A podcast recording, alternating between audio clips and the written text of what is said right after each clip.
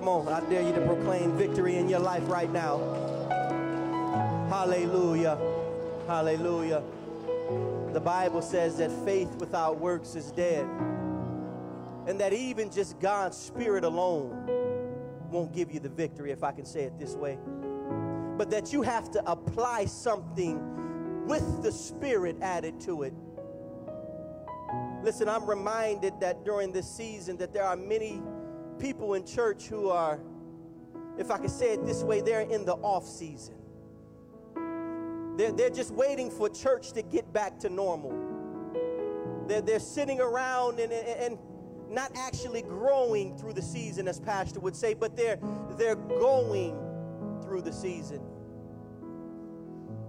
But it was impressed upon me that in football, when I played during high school, during the off season is when we had two a days. It was during the off season, Brother Perry, that we put in the most work. So that when the season came around, we were prepared and ready for every battle and every challenge that we had to face. I believe that God is calling this church, He's calling this people to a season of two a days. He's calling us to grind. He's calling us to grow. He's calling us to put in more work than we would have ever put in the regular season. And so I want to challenge us in this time. I want to challenge you in this season. Let's grow. Let's grow. And let's see what God is going to do on the other side of this pandemic, when, when everything goes back to normal, you're going to be able to tell which churches were putting in the time. Hallelujah. And so God has called us to that. I truly believe it. We're going to be going to the book of Ecclesiastes today. I believe that God, He, as far as these two a days, something that He wants us to focus on is what I'm going to be preaching today. Ecclesiastes chapter 9. I know that this is a book that is not preached out of uh, often, but to me it's a good sign when I hear a pastor come out of Hosea and Obadiah and Philemon and Jude. I, it lets me know that he's reading his Bible. Amen. We hear a lot out of Matthew, Mark, Luke, and John, but we got 66 books in the Bible to preach out of. Uh, I don't know if you guys feel like me, but I want to hear about all 66. And so today, again, we're going to Ecclesiastes chapter 9. And we're going to be reading verses 13 through 16. I'm going to let you find it. Verses 13 through 16. It reads as follows. This is Solomon, King Solomon speaking. He says, This wisdom have I seen also under the sun, and it seemed great unto me. There was a little city and few men within it. And there came a great king against it and besieged it he surrounded the city and built great bulwarks against it. He planned on capturing the city, destroying it. It says, Now there was found in the little city a poor wise man. Somebody say, poor wise man. And he, by his wisdom, delivered the city. Yet no man remembered that same poor man delivered the city, but nobody remembered them. Then said I, Wisdom is better than strength.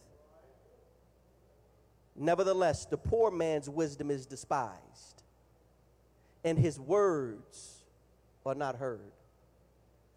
Again, I want to focus on that last portion of scripture. Solomon said that the poor man's wisdom is despised is worthless in the ears and minds of those who listen to it. And his words are not heard. Romans 12, it speaks, and we're not going there, but Romans 12, it speaks about how through God's grace, He has given us all a measure of faith. And so today I would like to preach from this title, A Measure of Influence. A Measure of Influence. If you could already, pray with me once again, and let's ask God to continue to move in this service today.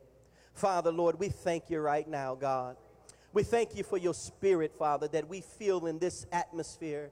Oh, Lord God, we believe that you have come, Lord God, from people who have seeked your face people who desire your word. They desire your kingdom to grow, Father. You have come and you have acknowledged their prayers and their desires. And so, Lord, here we are here right now, Lord, wanting your word, wanting your direction. And I would pray that today, God, that you would use me to speak to this congregation, Father, to this body of people, Lord. I pray that I would be moved out of the way and that our hearts would be open to receive in this season, Lord God, what you have called us to do, Father so that when we come out on the other side, we will be well equipped, oh Lord. We will be ready for the harvest, Lord God, for the field is ready. And so we thank you and we bless you. In Jesus' name we pray. And we all say amen. One more time, let's let's give the Lord a round of applause. Let's give him a hand clap of praise. Hallelujah, Jesus. Hallelujah. You may take your seats. Influence. What is influence? Influence is the ability to affect or change how someone behaves or thinks. It's your ability to reach people. And whether you believe it or not, everyone in this room has a measure of influence. Some of you may not have as large measure of influence as others, but the truth still remains. We all have a measure of influence. We need to understand that influence is very powerful. It's a powerful thing to have because the more influence you have, the more you are able to encourage people to do what you want them to do. How many people want people to do what you want them to do. Amen. Ain't nobody going to raise their hand. but it's no surprise to me that one of the top selling self-development books of all time is titled entitled How to Win Friends and Influence People. The author of the book Dale Carnegie he wanted to influence people so badly that he changed his, the spelling of his last name to the spelling of that of the richest man in the world. His idea behind this was uh, as he did his seminars, if people thought he was related to the richest man in the world, his business seminars will explode. And lo and behold, they did. People would come to the seminars because they thought he was related to this richest man. And who wouldn't go to a seminar? A business seminar, leadership seminar, with the knowledge of the richest man in the world. Not only do people desire influence, but social media outlets, they will pay large sums of money to those who have great influence. I Googled the top paid social media influencers, and to my surprise, they are getting over $1 million per post that they post on Instagram. I don't know if you heard me. I said the top influencers on Instagram, for every time they post something that advertises a product, they get over $1 million. What a role that influence plays. And while there may be a debate about who the most influential person in the world is right now, but I'm sure back in 1950 BC, 1950 uh, before Christ, 950 years before Christ was born, there was no question who the most influential person on the planet was. His name was King Solomon. I don't know if you know about King Solomon, but this was a man that in my early years of, uh, uh, of being a Christian, I used to pray that God would give me dreams about him. To, to me, he was just the most interesting character because the Bible says that he was wise. Not only was he wise, but it says that he was rich.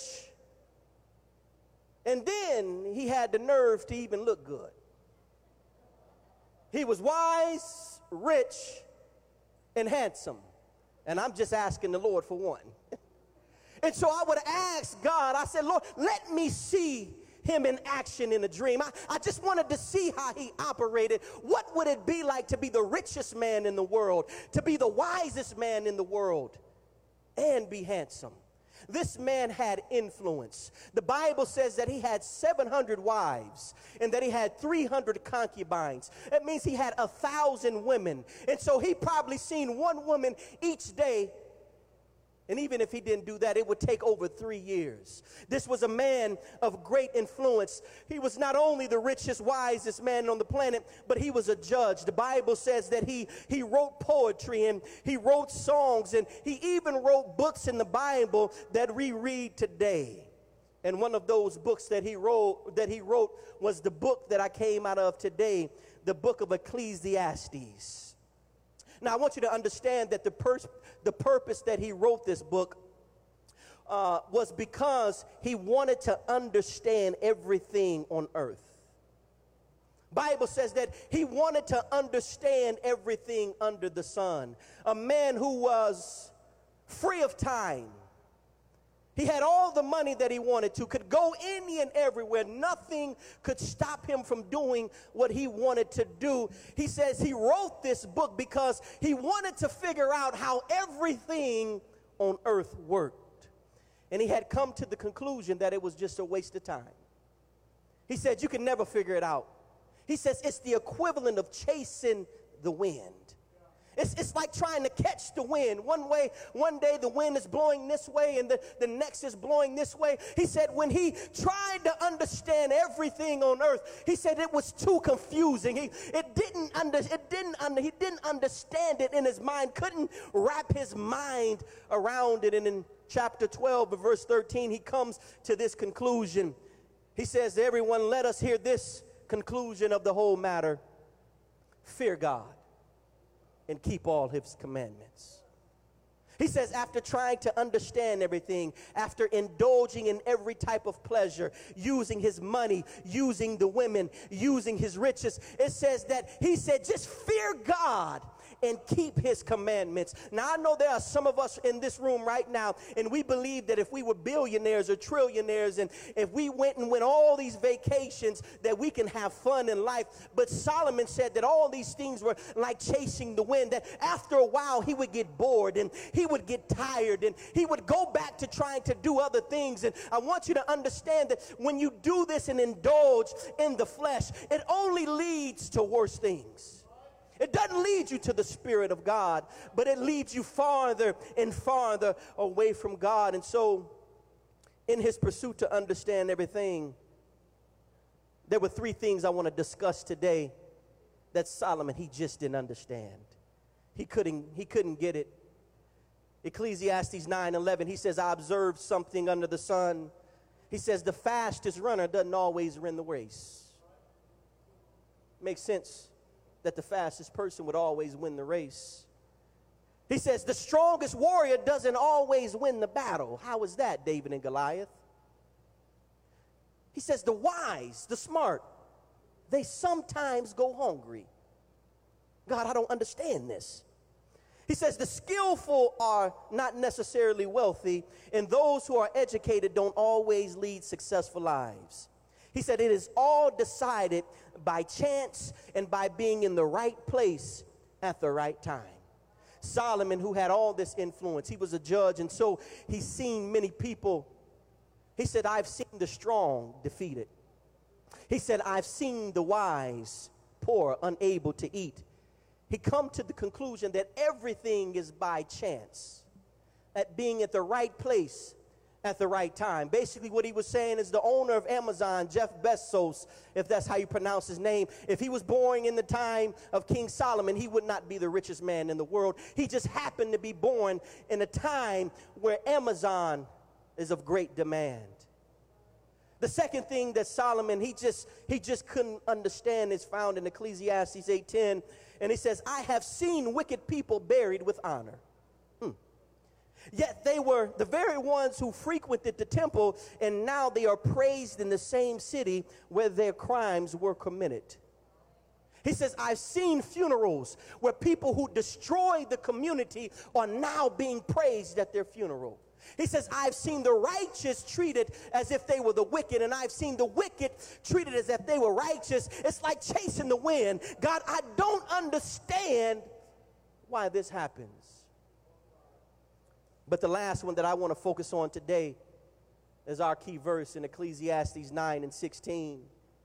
Solomon, he just didn't understand how a poor man with wisdom would be despised and not heard. Again, he didn't understand how a poor man would be able to give you advice. You wouldn't take it. But if a rich man gave you that same advice, you would probably take action. I have to be honest, when I read this verse a couple weeks ago, it disturbed me. I remember I was reading and I leaned back in my chair and I said, Man, the poor, the words are not heard. And me going spiritual with it, I said, Lord, they wouldn't be good witnesses. The poor wouldn't be good soul winners. Why? Because people are not going to hear their words. They don't, they don't care about what life has brought them through. They don't care if they've tried every other religion and have come to the conclusion that Christianity is the faith that we must follow. But because he is a poor man, his words will not be heard. And I began to think about it and I began to pray about this. I said, Lord, this can't be so. And that's when God, He began to tell me that everyone has a measure of faith. Some people have big, a big measure of, I'm sorry, of influence, and some people have a small measure of influence. Our influence is the group of people that we can impact. And God, He assigns it to you. It's, it's just by chance. You don't get to choose how influential you are. It's just a position that God has put you in in this time and in this season. Some people have great influence, and some people not so great. To me, it would only make sense that Peter would have had the most influence in the Bible. You would think he walked with Jesus for three years. He walked on water. He's seen miracles, signs, and wonders. The, the Lord gave him the keys to the church, but he didn't have the most influence. We find that Paul, not Peter, but Paul, Paul wrote 13 books, 14 books in the Bible. Paul went and started all of these churches. Paul had more influence than Peter, but Peter is the one that had walked with Jesus Christ. Listen, I don't want you to get discouraged in this place today because my goal is to encourage you to use your measure of faith. But again, I want you to understand to whom much is given, much is required. To those of you who have a great influence, listen, God is requiring you to use that influence. He doesn't just want you to walk around and boast about being popular and being rich and having authority in your life, but He has given you that influence so that you can use it for His kingdom. God has given us all a measure of influence. But I want to tell somebody who feel that you don't have any influence, you feel that you're not connected with anybody, God has still required you to use that influence. I asked God to show me in the Bible where someone who didn't have much influence made a great impact. And he led me to 2 Kings 5. And it reads and it says, Now Naaman, who was the captain of the host of the king of Syria, it says, Naaman was a great man with his master, honorable, because by him the Lord had given deliverance unto Syria. He also was a mighty man of valor, but he was a leper. Mighty man, but he was a leper. He couldn't hug his wife, couldn't hug his children because the disease was contagious. He would lead his country in victory in battle but because he was a leper, he had to stay in a separate house from his wife. Mighty warrior. It says in the Syrians, they had gone out by companies And they had brought away captive out of the land of Israel. Somebody say a little maid. Little maid. The word little in this phrase, it means insignificant, unimportant. Maid means a female servant or a younger girl. So they took captive a influential little girl. No type of influence. She's just a slave. I'm gonna give her to my wife and have her cook for my wife and, and clean my wife's house. This is what Naaman did with this little girl. And so imagine this little girl working in this house, and the husband, Naaman, he never comes home. And the mother confides in her and says, I wish my husband was here. I just wish I could spend some time with him. And we find in 2 Kings, verse 4, that the little girl says, Well, listen, back in Israel, my God, if he just goes and see the prophet, he can heal him of his leprosy. The, the, the little influence that this little girl knew, if I can say that the Sunday school lessons, the things that she was learning in her household, she didn't have a big voice, but but but the place where she was able to use her voice. She said, I, I, know somebody back at home, and I know you guys have us in bondage, but if, if Naaman goes back to Israel, my God can heal him of his leprosy. This little maid influences the wife. And the wife tells her husband, Go back to Israel. And he goes back.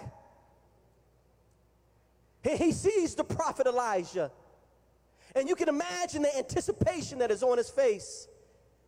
Listen, it's a little maid girl. I know you don't know her by name. She's has no influence. She's not the daughter of a king. Just a little old street girl that we found. Thought she'd be a good fit for my wife. She told me if I come and see you, that I will be able to be healed by your God. And Elijah told this man Naaman to go dip in this water seven times. And lo and behold, he dips seven times. And the Bible says that he comes out with his skin like a baby's with skin like a baby's. And I want you to hear what is said in verse 15 of chapter 5 in Second Kings, because Naaman, who, who was the army's general, it says, and he returned to the man of God after his skin was cleaned. He returned not only himself, it says, but the company of his men. This was not something that was only witnessed by Naaman himself, but the soldiers that were taking with him, they seen this miracle. And so they go back to the man of God, and it says they stood before him and said, Behold now, there is no God in all the earth but in Israel. This little maid who has no influence, who has little influence, she used what she knew and she spoke to the people who were in her reach. And now we have Naaman, the army's general, and all of his soldiers who are saying there is no other God than the God in Israel. Listen, God wants me to tell somebody, I don't care how young you are, I don't care how old you are, I don't care if your background is messed up, use your influence to reach the people so that they can be included in the kingdom of God. Listen, God, He wants us to go into overtime. He wants us to go into two a days. It's time for us to start reaching our coworkers. It's time for us to start reaching our schoolmates. It's time for us to start reaching this community because it's more people who will say that there is only one God and His name is Jesus Christ. Come on, give God a round of applause. We serve one God. Every knee shall bow, every tongue shall confess. But how will they do it if they don't know who He is? We have to use our influence. I said, we have to use our influence. I know some of you, you may say, but what do I say? Uh, I, I don't know the gospel that well. I don't know about the death, the burial, and the resurrection. I, I don't have the confidence to preach the gospel to somebody else. I want you to do what this little girl, I want you to do what she did. She said, Hey, if you just go to Israel, hey, hey, if you just go to church. Hey, listen, I go to this church up there on the hill by the golf course. I, I know you don't know the address. It's on 38th Street. Nobody knows where it's at, but Salke Golf Course, everybody knows where that is. Listen, if you just go to that church, listen, there is a God in that place, and whatever problem you have in your life, that God will solve it. Listen, you don't have to say too much. You don't have to go into great details. Just invite somebody to church. Go to the refuge church. That's where God is. Hallelujah. Hallelujah. But I want you to be aware because if you don't use your influence, you will most likely be influenced. Uh, when God's people were in captivity, Jeremiah 15 19, it says in the New Living Translation, God says that if you return to me, I will restore you so that you can continue to serve me. It means I'll bring you back to Israel. He says, if you speak good words rather than worthless ones, you will be my spokesman. You must influence them don't let them influence you. He says, even though you're in the town of captivity, you're not supposed to be there. You're only there because of the sin that is in your life. He says, don't be influenced by the gods that they worship. Don't be influenced by the things that they get involved in. He says, your job is to influence them. I want you to tell them about me. I want you to tell them about this God of Israel. And that's exactly what that little girl did. We have to influence and not be influenced. This is the the reason that Jesus was able to eat with sinners. Why? Because the sinners weren't influencing Jesus, Jesus was influencing the sinners. And so we have to be careful when we're hanging out with people and we don't have a measure of influence that will influence them. One of the saddest stories in the Bible King Solomon. I mean, he had more power, more authority, more influence than anybody in the Bible. His time was called the golden age, no war. These 700 wives that he had, it was wives from different nations. He would marry the king's daughters to create peace. He would say, Brother Andy, listen, let me marry your daughter. I don't want to marry her. I'm just telling you what Solomon, I don't know him. But he said, I want to marry your daughter. And so he knew that as long as he was married to your daughter, that you wouldn't fight against this nation. Because you wouldn't kill your own daughter. Why would you fight against your daughter's nation? And so he had 700 wives. He was going to Russia. He was going to Germany. He was going to Turkey. Hey, listen, I want to marry your daughter. I want to marry your daughter. You can't say, no, I got all this money. I can put them in their own house. I'm so wise. I know how to do everything. And they gave their daughters unto him. And he had so much influence but here was the problem they worshiped other gods. And we find in the Bible that as Solomon is becoming an old man, he wasn't spending enough time with his wives, he had too many. His wives are by themselves worshiping their own gods in Israel. And they influenced him and Solomon begins to worship these gods that he's brought into these nations. The greatest influencer on the face of the planet. Because he wasn't being careful, is now worshiping other gods the God that came to him in a dream and asked him for anything. He said, You can have anything that you wanted. That God, he stopped worshiping him because other women had influenced him to worship their gods. You got to be careful who you let in your circle. You have to be careful who you let around you. Come on, you have to go with purpose. You got to have purpose in your friends. You have to have purpose in those people at school because before you know it, you won't be coming to church anymore. Before you know it, you'll be believing in another God. Before you know it, you will be an atheist and you'll wonder whatever happened to my life. We can't allow people to influence us. But God has called us to win souls, and I won't be before you too much longer. But Matthew 4 and 19 I want you to really take a look at this verse. Jesus, he is he's calling his disciples. He's picking them out. Says, I want you to follow me. I want you to follow me. It says that he goes unto Peter and Andrew, who are fishing on a boat. They're, they're, they're, at work right now. And I want you to picture this. He, he goes to the water and say, Andrew, Peter. Listen, this is the Peter, the apostle Peter. He wrote first and second Peter, this powerful man. The Bible says in Matthew 4 19, and he said unto them, Follow me, and I will make you fishers of men. I want you to catch this. He said, Follow me, and I will make you fishers of man. He didn't say, Follow me, and I'll send you to heaven.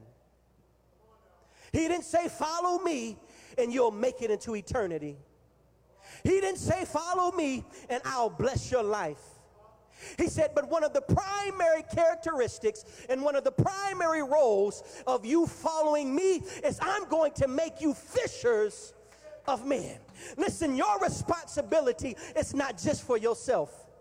Your responsibility is not just for your household, but God says, I'm going to make you fishers of men. I'm going to show you how to bring people into the kingdom of God. Now, listen, this doesn't sound interesting to me. Listen, when I was 19 and I heard the gospel, all I cared about was hell. Oh no, let me go over here. But but but if the preacher would have preached, the doors of the church are open. And if you get saved, I'll teach you how to save people. I'll teach you how to lead people to Christ. Listen, that would not have appealed to me at all. But through maturity, and through growing in the grace and knowledge of Jesus Christ.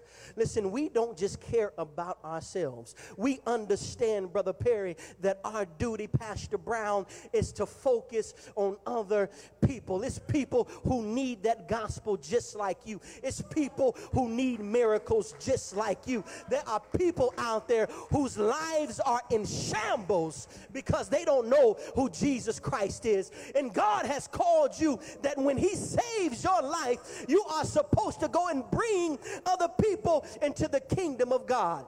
Listen, what are you doing? When was the last time that you've encouraged somebody to come to church? When was the last time that you even spoke to somebody about God? God says it's, it's double, it's just two a days now. He says we have to focus. We have to get involved. Listen, you need to make it your daily routine. You need to place it on your calendar that I have to talk to somebody today. You need to make it on your to do list that I have to invite somebody to church today because this is what the kingdom of God is about. It's easy when we surround ourselves by people who do the same thing because what happens is if we don't, we find ourselves getting attached to the things of this world. We're so focused on the homes that we want and we're focused on the cars and, and our careers and we throw uh, soul winning just out the window. We throw it out the window. But listen, I was encouraged by one of my good friends, Marquise, and you'll see him here every now and then. But I was encouraged because he has a moving business. And so sometimes when he, this was years ago, when he was unable to do a job, I would do a job for him. And so I would go and I would pick up their workers. And sometime in the day, I was trying to apply this principle and use my measure of influence. And so I would, maybe we were driving away from doing the job. And I would say, hey, where you going to church at? See, because that's my opener. I make them think that I'm expecting to go to church. Hey, where do you go to church at? And 90% of the time, I don't go to church. And that leads me right into what I want to say to them. But I found that with my, my buddy, every time I would ask them that and try to get to talking about Christ, they'd say, uh, What's his name? Marquise. Uh, yeah. He talked to me about that last week. I mean, every single worker. I never met a worker that worked for my friend, and I tried to witness to him after Marquise had witnessed, uh, after Marquise had been with him, and he had not spoken to them about the gospel of Christ. Listen, if I approached your family, if I approached your friends, and I asked them about Christ, would they say, Sister Brown, that you spoke to them already about it? How many people are in your reach? How many people are in your circle that you haven't spoken to about Christ? Because he's giving you that influence for a reason. Hallelujah. Come on, we need to pray right now. Oh, I think some people need to make a new covenant with God. That we will not begin to, we will not focus solely on ourselves. In the name of Jesus. Come on, lift your hands right now in the name of Jesus Christ, Father. We repent in this place, God, for making it all about us. Lord God, I am sorry, Lord, that I just focused on myself, that I only cared for myself. But Lord, in the name of Jesus Christ, I want to be a soul winner. I want to be a fisher of men. Come on, I need somebody to make a covenant with God right now that no more will I go throughout the day without focusing on the kingdom. No more will I wake up in the morning and just focus on my job. But my responsibility is to win souls, is to grow the kingdom, is to encourage people into the body of Christ. Come on, let's begin to pray right now. Listen, this is the altar call right here. Hallelujah, Lord God. I pray that your spirit, that your anointing would fall upon the refuge church. God, that whether it be little measure of influence, whether it be a big measure of influence. God, I pray that this church will use the influence that you have given them. God, you're not asking us to go above the measure that you have given us. God, you're just asking us to use what you have blessed us with. God, as some of us have been given the ability to communicate, some of us have been given the ability to study and read your word. Allow us to use these gifts and these talents, God, to lead people to Christ. It's all about your people, Lord God. It's all about your people. If you could stand with me right now. Oh, glory to God. Stand with me. I want us to make a covenant in our hearts between you and God. Right now, as they play this music, I want you to make a covenant that you will be about God's business. I want you to ask God to make you a fisher of men. Listen, there is no greater gift than to winning people to Christ. I guarantee when we get to heaven, I don't care how much money that you've accumulated. I don't care how much popularity that you've had on earth. The one thing that will matter are those that you've influenced, and they are in heaven with you. Right now, let's make that our covenant. Let's ask God to do that for us here in this place. I'm going to close my mouth, and I just want you to talk to God for a second. God, I want to use my influence. God, I want to be like the little maid. In the name of Jesus. Come on, let's let's make that our prayer right now.